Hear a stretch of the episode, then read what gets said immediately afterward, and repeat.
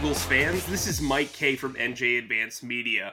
Welcome to the No Huddle Show podcast, where we discuss anything and everything Philadelphia Eagles. You can read our content on nj.com slash Eagles, bookmark that, and you can subscribe to our exclusive Eagles Insider Text service, where we'll break news, give you insider observations, and provide in-depth analysis. Through Eagles Extra, you can send questions and comments directly to us, and we'll respond to your phone. With me today, as always, is my fellow Eagles beat reporter, Chris Franklin.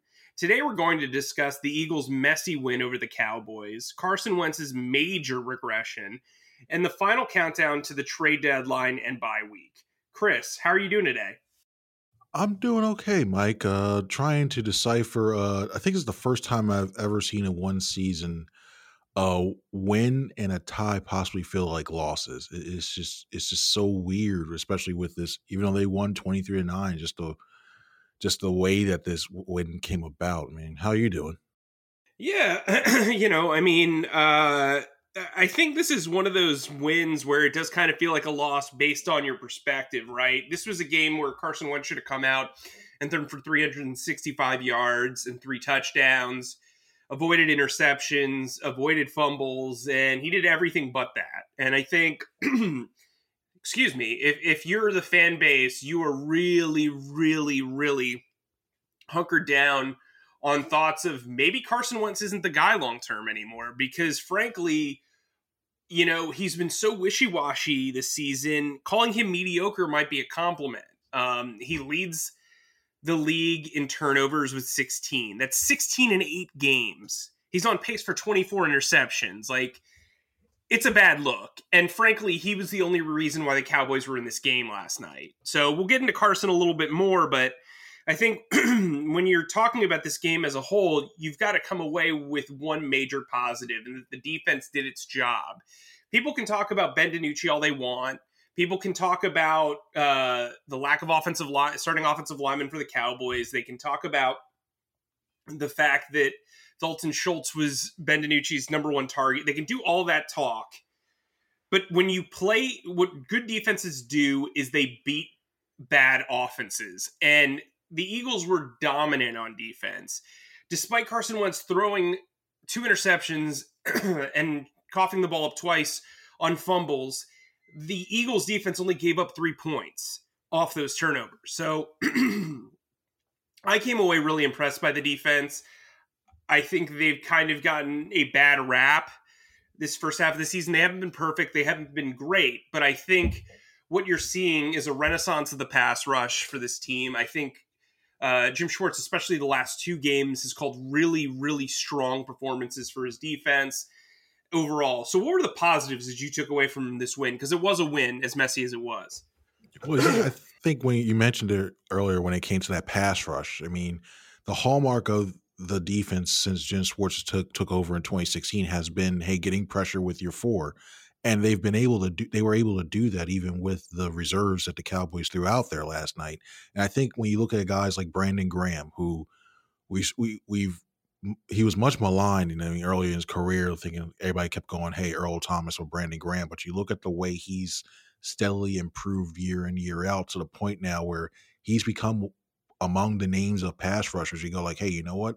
This guy actually is is legit rusher. I mean, I think he believes like fourth right now in the league with seven and a half sacks already and through eight games. So you look at his performance, and it's just it's just doing really well. And another thing I like that Schwartz is doing is he's blitzing a little bit more as well too. He's not just letting the four guys up front go ahead and do their thing. He's making it even tougher on these opposing quarterbacks. And it's going ahead and you see that clock. It really started to affect DiNucci. He started quote unquote seeing ghosts as a, a certain New York quarterback you, say, you had said uh, in the past. I mean, I think he's doing a. I think Schwartz has done a good job, and I think the linebackers have actually improved. I mean, even uh, Nate Gerry had at um, he was deserved to be criticized early to what he did uh, and when his coverage and his tackles, but he came even though he didn't play yesterday. I thought he did well, and I thought T.J. Edwards stepped up 12, 12 tackles. I mean, the guy was around the football. It seemed like at the time and forced that fumble at the end. So I think overall it's doing they're doing a good job. I mean, now I know the secondary has had its its own issues. I mean, what what do you feel how how do you think the secondary's performed so far this year? Well, uh, you know, I, I think Darius Slay has been a very, very welcomed addition. I think he's come as advertised. I think Pro Football Focus has him giving up 29 catches for thir- 300 yards and a touchdown on the season. He's only given up more than 50 yards once. Uh, that's a pretty big improvement over Ronald Darby. Um, and I think the Eagles feel good about that. I think Jalen Mills has played very well over the past few games. Rodney McLeod's played very well. Um, you know, I think Will Parks had his best game as an Eagle last night. He was everywhere. And then I got to tell you, Michael Jacquet, who didn't really do much for me during the training camp practices, really impressed me in this game. He played basically the entire second half with Darius Slay out with an ankle injury. Uh, to update you on that, uh, Doug Pederson said on Monday that the injury isn't major and he should be able to play after the bye week. So that's good news there. Um, but yeah, Michael, look, this Eagles team has a new young guy stepping up every single game, and I, I think that's important. You know, as you head into the trade deadline and uh, as you view this this team overall. Uh, but I think the secondary, look, the secondary is banged up. They came into this game without Cre'Von LeBlanc and uh, Craig James. Uh, I think K'Von Wallace is still a ways away uh, from being added to the defense. Rudy Ford had a penalty on uh, special teams, which was like a trademark of his last year before he got injured, which was kind of surprising. Eh, which is why it was kind of surprising. He was welcomed back with open arms this year. Marcus Epps was fine in coverage. But overall, I think, you know, you're kind of like meh about the secondary moving forward. I think that's better than they have been in years past uh, with how bad the cornerbacks play has been historically. I think Avonte Maddox needs to improve uh, moving forward to be a starting outside corner. But overall, I mean, look, I thought it was a relatively good performance. Listen, Amari Cooper was held to one catch for five yards. Uh, CeeDee Lamb had four catches for 27 yards. The Eagles' secondary did its job in this game. Uh, Amari, who? I mean, uh, I, I, he he he showed up on the field. Yeah, it, it, it, it, was it was crazy. It was crazy. Like they, they blinked, and, and I think that that the, the secondary has improved big time. I mean, you, you see, uh, I think Jalen Mills. I, I, think when I look at him and the way he's improved over this year, he looks more comfortable at safety. I mean, you know, you're wrong. When he's pushed to go ahead and play corner, he he does okay, but he just looks like he's more at home when he plays a safety. And Rodney McLeod, I think he deserves a lot of credit on that back end, just overall with this defense, because it, I mean, listen, Malcolm Jenkins, he left big shoes to fill when he left, and they needed that vocal void, and he's stepped into those shoes and become the leader, and, and been able to go ahead and, and psych these guys up and lead on the field and off the field. And I think the, extension that they signed Rodney McLeod was money that was well spent. And I think that he's going to have he's going to continue to do good things as this this defense continues to get younger and, and get better as, as the season goes on. Yeah, and let's switch over to the offense because speaking of credit, we really need to give Jason Kelce a ton of credit. He's been the the the Iron Man of this offense. He's you know there've been a plethora of of moves in and out of the offensive line group. I think they've had seven different groups in eight games, which is almost unheard of. Jeff Stoutland and Roy Istvan have done a very good job. Uh, getting whoever's available to participate and play well. I thought Jason Peters played relatively well. We we criticized him pretty heavily on this past show, but I actually thought he played relatively well. Matt Pryor played pretty well. He's another guy who's been a source of ire for the fan base. Nate Herbig played well. Um, and obviously Jason Kelce played very well. So, look, I think Jordan Mailata had some rough moments at right tackle, but then again, he's never played right tackle in a, in a game before. So, you know, you kind of expect that. It's going to be interesting to see how they handle the offensive line moving forward when Lane Johnson comes back to play right tackle because frankly, I think what you do is you move Jason Peters after the bye week to right guard. You have Mailata play on the left side, and then you have uh, Johnson play on the uh, right tackle. You can have Matt Pryor or Jack Driscoll back up right tackle, Pryor back up the, the main guard spots, Juriga back up center, and then figure it out from there. But um, I think the offensive line played relatively well, all things considered. Let's get into the wide receivers. Where are you at with them? Well, I think they're we we've seen the future and is here now. I think when you look at the way that Reagor and Fulgham, especially those two in in a, in a pinch start, who would have thought that going into the season, you had Travis Fulgham and Jalen Reagor being your your top two uh, wide receivers on his team.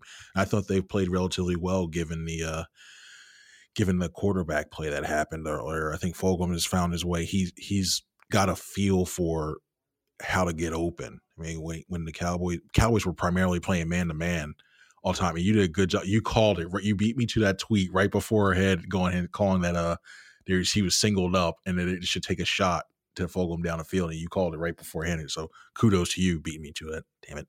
But it, it was ahead. I think these guys these guys are doing well. I mean, Greg Ward he struggled last night. Uh, he he dropped a couple balls that I thought uh, that were catchable, but overall he's been doing well as well too. And you see that they're starting to form here. They're they're starting to form and get a little better here. And I think when you have uh if you do get DeSean Jackson back and you work him in here and there and I'm debating whether to go ahead and, and, and poke the buttons here. Just, just don't. Just don't. I'm really debating, but just in case, just in case he does come back, you you potentially, I'll, I'll go that way too. You potentially have Jeffery coming back as well too. I think you have a lot of different ways you can attack defenses, and you have a guy who can do a guy who can do certain skill set. Although the one thing I think is really interesting, JJ Arcega Whiteside only had f- five snaps on the field yesterday against that Cowboys defense, which I thought was pretty alarming considering. And and we didn't hear as any, we didn't haven't heard any anything injury wise with him. So that's uh, don't know if it's going to happen. Well, I mean, future, but we'll and to clarify that though, uh, Travis Fulgham played all but four snaps on offense. So, um, I mean, and he's the X receiver, right? So you're normally not going to have JJ out there unless he moves into the slot or what have you. Uh, you know, Jalen Reagor's a guy that he was fine in this game. I wouldn't like write home about him. Uh, made a nice touchdown catch. He caught a two point conversion. Um, was getting open relatively well, but like I didn't think he overall had one of those first round pick games, and I think that's going to be a discussion throughout the second half of the season. Are they going to force the ball to Reagor or is Fulgham just the guy? Um, and I know how I feel about that debate. How do you feel? Like, do you think they need to prioritize the first round pick, or just work, go with what works?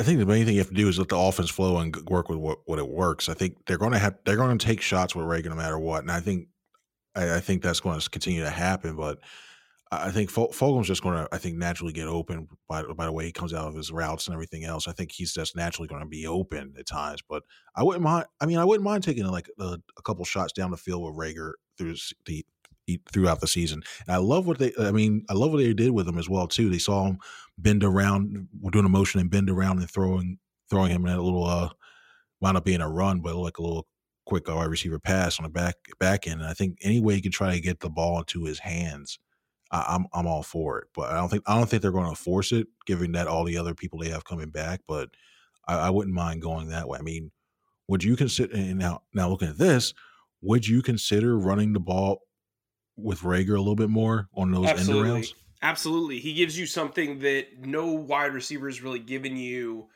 on that level. Yeah, you can try to run reverses with Greg Ward and, and Nelson Agholor, but Reagor is like a legit, like, he's built like a running back at wide receiver. And I think that that kind of helps you.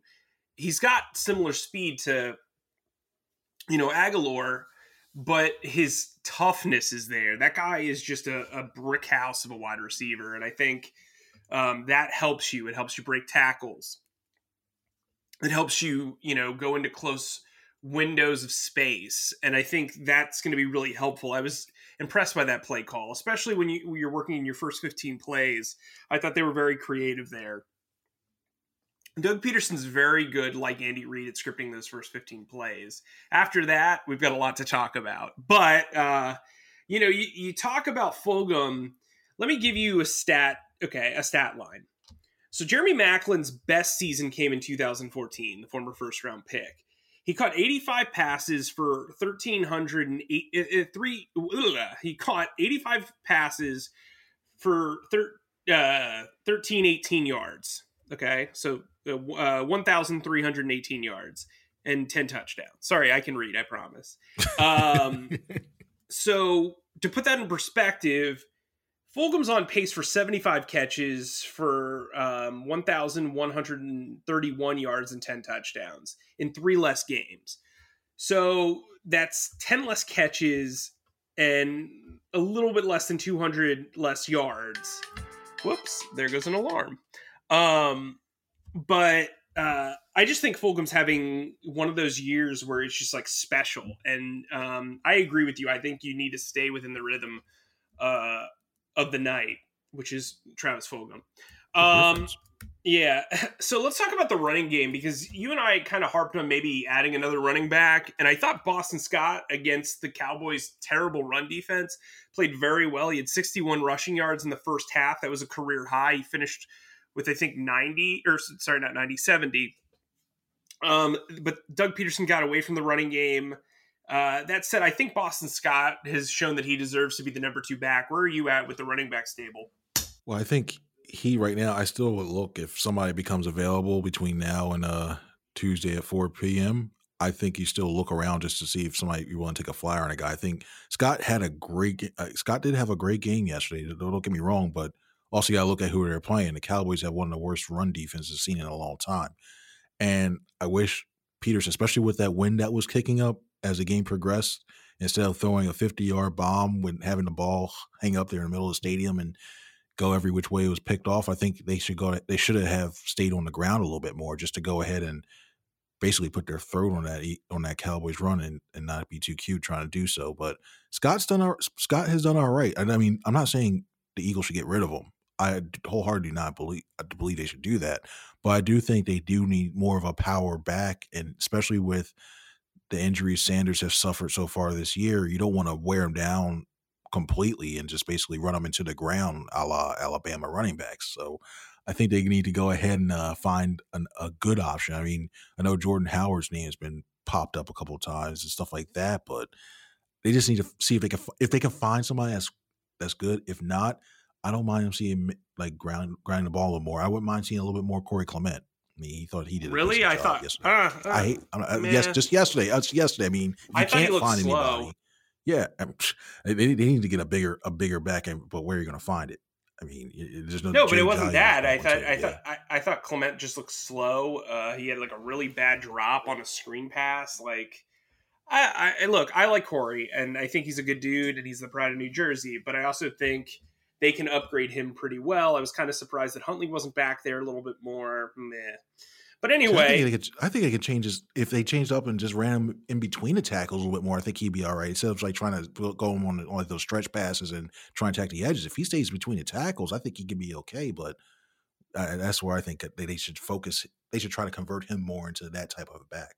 Well, that goes into like what I really wanted to talk about, and that's Doug Pederson and Carson Wentz. Let's start with Doug Pederson because I feel like he has spent the last two games trying to outcoach division rivals as opposed to going with the plays that should actually work. And I think that's a big issue for Pederson. Everybody talks about his lack of ego with with play calling and all that. It, listen, he has actively tried to one up opposing defenses in fantastical ways over the last 2 weeks and it really for the most part has not worked. He's also really pressed on passing downfield. Again, hasn't really worked outside of throwing to Fulgham. Uh, and the one catch for Hightower last week. I'm just not seeing a groove and a connection with any of these plays. It just kind of seems like they they're looking at a, a menu and they're looking around and they're picking an appetizer without looking. They're picking uh, you know, uh, a, a, thing for the table. They're picking an entree, uh, not looking at the calories, and then picking a dessert blindly. It's just like I don't understand what Doug's like. There's no cohesion to his play calling. Uh, you've got a guy who's rushing for 61 yards in the first half, and you're at fourth and one, and you go for a throw to the outside corner with 32 seconds left, and you have two timeouts. I don't understand that. He's got fourth and four and you've got an offense in the huddle until the five second mark on the play clock. So you're going to have to rush it if you don't call a timeout. He um, he calls an inexplicable recreation of the Philly special on third down in the middle of the field with Greg Ward, who frankly seemed out of touch with what his responsibilities were. He had Carson Wentz wide open for a little bit, or he could have run with the ball. I just like some of these plays just feel like overthinking.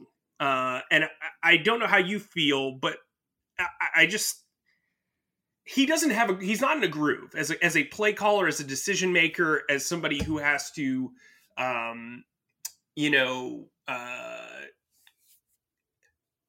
what's the word i'm looking for adjust at halftime i just am not seeing it there and it's largely why the eagles only put up 15 points on offense against the worst scoring defense in the league yeah, I mean the the biggest thing that has me concerned, and you mentioned it a little bit earlier, it seems like they always wait and he's always looking to try to make the best play call and is not doing well. And the team always seems to be rushing out of the huddle within the last like 10 seconds left. And there doesn't give Wentz enough time to go ahead and survey what's going on. It doesn't give him enough time to survey and go, go what's going on and to call timeout and stuff like that. It's it seems like he's trying to go ahead and press too much or he's trying to press to try to make find the perfect play and he's not capable of doing it. I'm and I mentioned before, I'm okay. I'm okay with he gave up play calling responsibilities, even if it's for until the end of the season, because it seems like he keeps going back so well to the same calls. How many times do we have to keep seeing Jalen Hurts coming in there? Oh well, you know what's going on? Read option. Or you know what? He actually, I'm shocked he actually let him throw another pass last night to Fulgham. I'm, I'm really shocked he did that. I actually, I called it a, a pass beforehand. It, it, I think Hurts has a tell too. So we'll get into that. I got to watch the film on that one, but anyway, go ahead. Sorry to cut you off. Yeah, yeah. It, it's so it's, it's the office has become so predictable at times, and it it, it just goes literally. I don't know if he I don't know if he gets bored with play calling. Just feels like, hey, you know what? First quarter, he has a script. Hey, you know what? This looks great.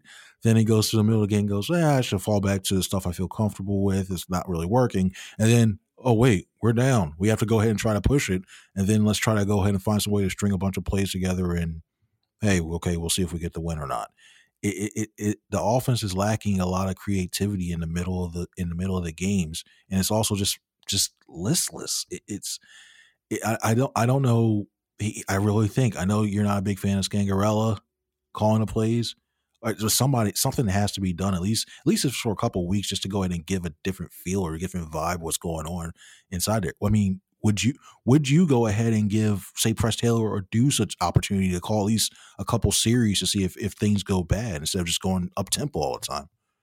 Um, I don't. That's kind of tough. I mean, that's a decision you would have to make the bye week, in my opinion. I think you can't just thrust somebody into it. And the only guy that really has that experience, there's two guys that have experience with that: Marty Mornhinweg and and uh, Rich Scangarello. And I I don't know if either one of them is really an upgrade when it comes to in-game decision making.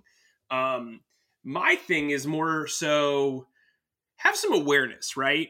If if it's really windy out and Carson Wentz is struggling on basically every other play, don't take shots downfield. Don't put him in a spot where he's going to fail. Uh, listen, Carson's been terrible, uh, m- more than he's been great, and I just think that Doug does not know how to pull the reins back he needs to be the head coach here. He doesn't necessarily have to be the offensive coordinator or the mentor. He has to take authority here, whether Carson Wentz likes it or not, and rein him back in. Because frankly, it looks like Carson Wentz doesn't know what he's doing out there, and he's in year five. Do you agree? I think he he's regret. There's a lot of factors in there as well too. I think he has regressed a little bit.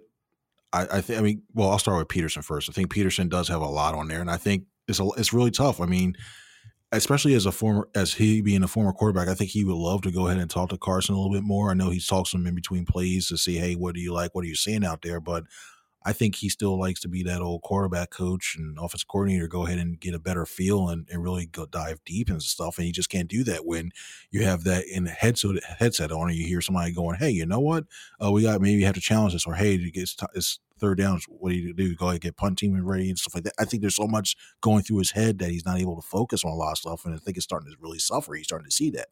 As for Wentz, I think he's regressed. I mean, I don't. I I still think he can be the quarterback of this team for the future. I think that these next eight games are going to basically determine if that future changes. Now, I still I still believe he can do that. I mean, you've seen it in the past; he's able to do it. And Pederson mentioned it, I'll give Pederson He does have some. He gave some merit. He has some merit mentioning that there's been so many changes along that offensive line and getting used to a lot of these young receivers and receiver that it's been tough for him to adjust. So I'll give him the fact of that for the next eight games. If after these eight games and the season's over and he still looks like he's lost. You may have to go in the next year. I may say, hey, you know what? You may have to battle for your spot to start next year, even though they gave him this big contract. So I think he's at that point. And I want to ask you if he continues to struggle at this point, say at the end of the season, he finishes with, say, 30 inter- 25 30 interceptions what have you are you going to start going with next season with a quarterback contra- uh, quarterback competition with Hurts? Well, as you can probably hear my kid in the background, I mean it, that's definitely not what fans want to hear. But yeah, I mean, look, you spent a second round pick on Jalen Hurts. It, it's the reality of the situation. If Carson Wentz isn't living up to his contract, look, uh, we const- constantly have people suggesting that Carson Wentz gets traded. Well, let me tell you something. If he throws for over 20 interceptions in this season, no one's trading for him on that contract. As good as the contract looked when they first signed it. Uh, they have him on the books till at least 2021. And, he, and after that, you have probably a really rough time cutting him uh, even after that look, Carson Wentz has put the Eagles in a bind. He looks bad, and he doesn't look like the guy from 2017. Heck, he doesn't look like the guy from 2019. Uh, he's just making terrible decisions with the ball. And I think, yeah, if you go into this if he screws up this NFC East title run, if they can't win the NFC East in this in this position, they are in control of their own destiny. They have a one point, they have a one game advantage on the rest of the division heading into the bye week, into the midway point of the season realistically, if they win five of the next uh, eight games, they should get into the playoffs. There's absolutely no reason why they shouldn't, with all these guys returning, with all this talent that's developing around him. Because I do think this roster's a lot better than a lot of people want to give it credit for, and it's actually managed a lot better than a lot of people want to say. Um, you know, but I, look, yeah, I yes. To answer your question, absolutely there should be a competition if this is what's going on and you take the sunk cost because that's just what you're going to have to do uh i i just i don't get it. Like i really don't. Like carson's had, had his first healthy off season. Granted it was different because of covid. He's finally got a number one wide receiver in fulgham who's developed at an incredible pace. He's got some deep threats downfield. Uh, the running game's okay. The offensive line hasn't been good, but it also hasn't been completely atrocious for the last five weeks, let alone uh, yesterday. I just don't get it. Like, I, I don't really understand what the what the disconnect here is. I mean, part of it is probably play calling and what he thinks he can do. We've talked about hero ball at nauseum um, and it's really going to bite them. But he just needs to know when a play's over. And at year five, if he doesn't know it now, I don't know if he ever will. The guy's playing reckless. He's making really poor decisions with the ball, especially down the field. And he's just taking chances that really aren't worth the reward. You know, the risks aren't worth the reward here.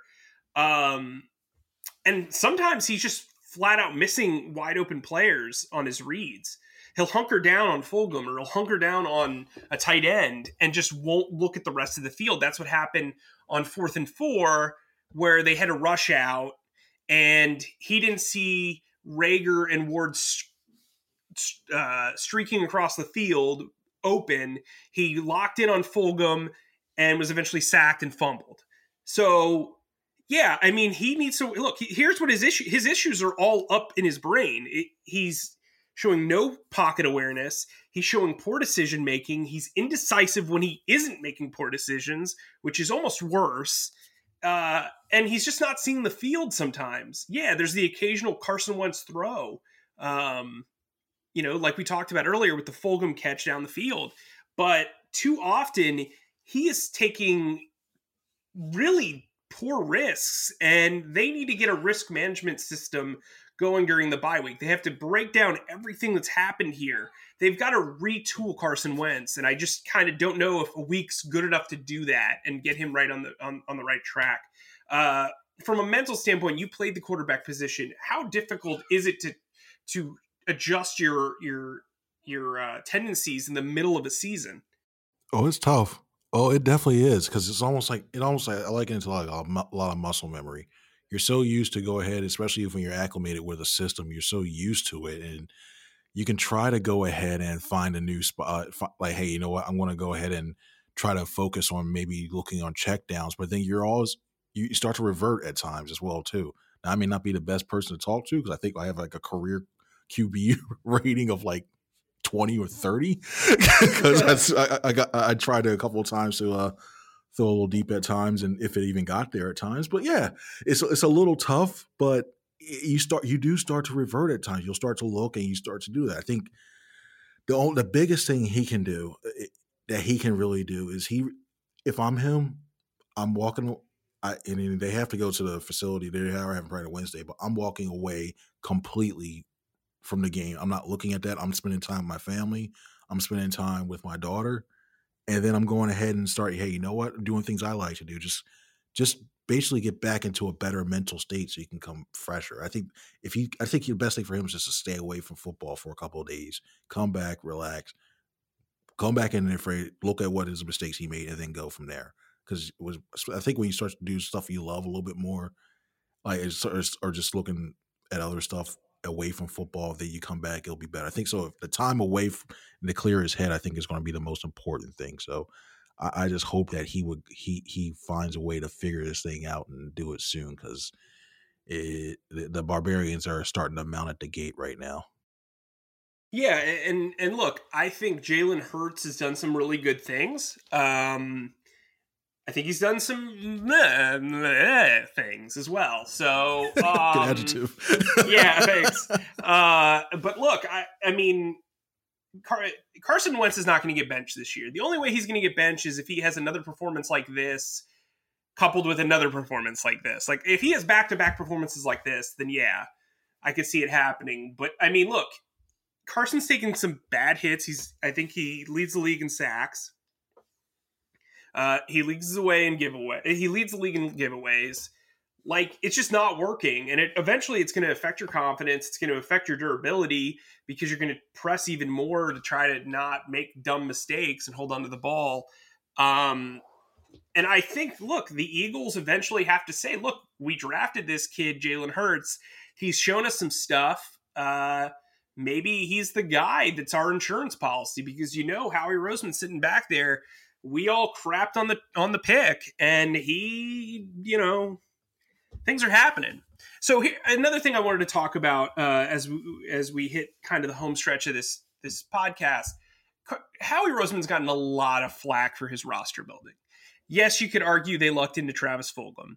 Yes, you could say maybe you know their philosophy on speed was overdone in the draft by drafting basically three players that all attack down the field and not drafting a guy who could be an insurance policy for JJ Arcega Whiteside. Yes, you could argue maybe they shouldn't have re-signed Jason Peters because a lot of the stuff going on with him is predictable. Maybe you can argue that the linebackers were underdeveloped. But if you look at the past two games and the guys that are coming back from injury, I don't know that most teams could endure the type of injuries they had and still have a competent depth chart, right? Maybe like Baltimore, maybe Pittsburgh, definitely Kansas City, but I'd say four to five teams in that in that realm.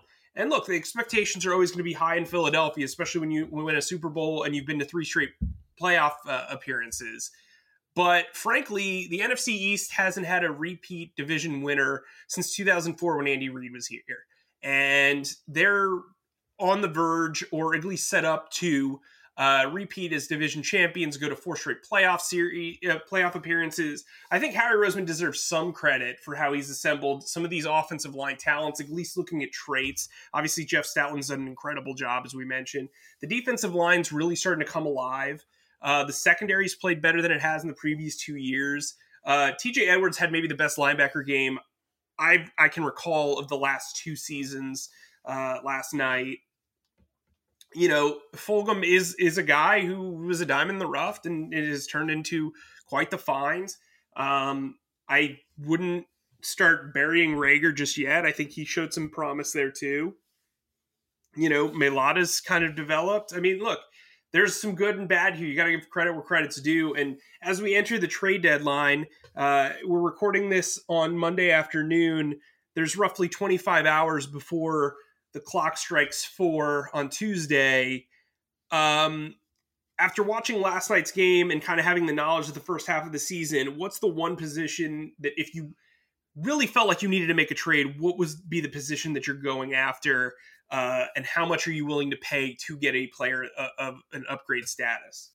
I'll answer those in reverse. Uh, when it comes to no matter what player to get, I'm not giving anything higher than a six round pick, if that, because you're going to need those picks next year. You you you just you're definitely going to need it because you're going to have a lot of guys that won't be here, and you're going to have the salary cap the way the way it's looking like it's going to go, like a significant. They're, they're significantly over, and the cap won't be as reportedly won't be as high as it normally is, or if was expected. You're going to need that you're going to need players with lower salaries, i.e., draft picks, and you're going to need every single piece you get. That being said, I know I spoke about the linebackers earlier doing it. I still look at linebacker to go ahead and being being a uh, an impact place, or if you can somehow get now, I think after looking at the way uh Robey-Coleman, Cre'Von LeBlanc have been playing, if you can get like a, a nickel corner, I think that could also help you out on on the back end as well too. But to go to your point of, of what doing, I'm looking nickel corner. I'm I'm I'm going that route because you don't need anything wide receiver. And I think, uh, and another thing I think as well too, I think this team is really looking as these guys coming back from injuries are their trade acquisitions. I mean, I think they really think that they get these guys back and healthy. I think they'll be able to step in. So I don't see that many moves being made as well too. I mean, where would you where would you target? Yeah, I mean, I think I'm with you in the secondary. I think I would maybe look into a safety or a an outside corner or somebody who could move Jalen Mills at times to disguise coverage outside the corner. Um, you know, I think as high as I would go is probably a fifth round pick, but I'd have to get another pick in return. Like my idea is to always trade a fifth round pick so you can get a seventh round and round pick and a guy. Like if you look at, you know, we talked about Avery Williamson from the Jets a, a, a while back. He just got traded with a uh, seventh 2022 seventh round pick for a 2022 fifth round pick from the Steelers. Like that's a deal the Eagles could have easily made, uh, and they didn't. Um, but I think the only way I'm trading a fifth straight up is if it's a guy on his rookie contract and he has one year left.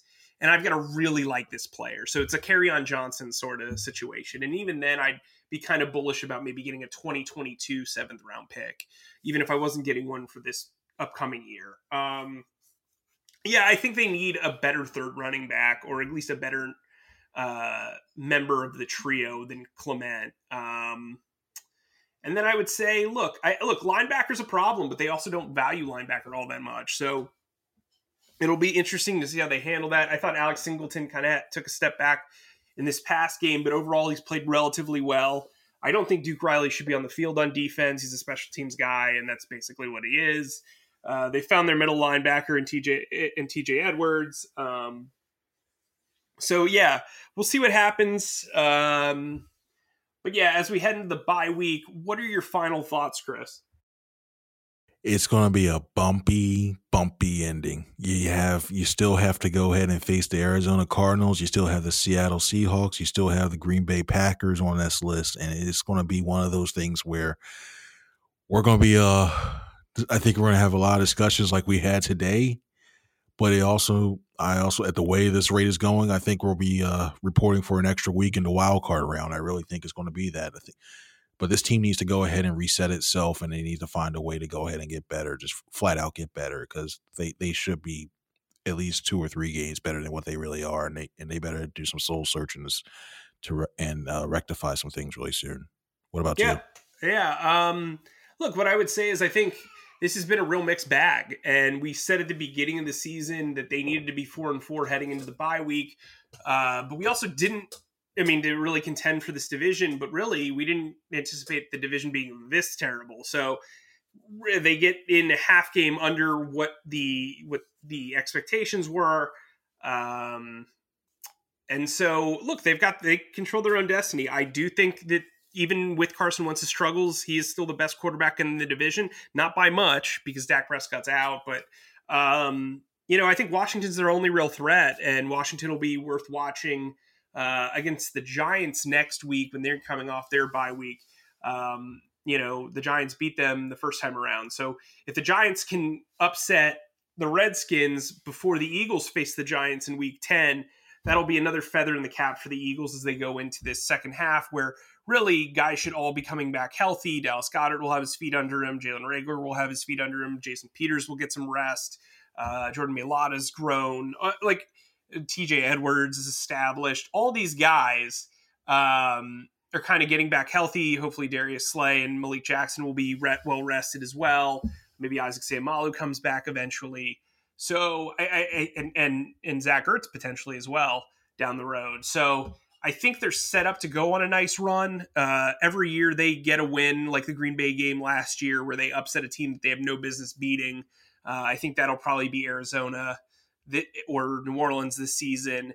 Uh, I'm not afraid of anybody on their schedule if I'm the Eagles, uh, and they're going to be one of those teams that's going to be dangerous because they're going to play like they have nothing left to lose. So, with that said, thank you for listening to the No Huddle Show podcast. Remember, you can sign up for Eagles Extra at nj.com slash text. You can also download the No Huddle Show podcast wherever podcasts are available. For Chris, I'm Mike. Thanks for tuning in. We'll talk to you guys next week.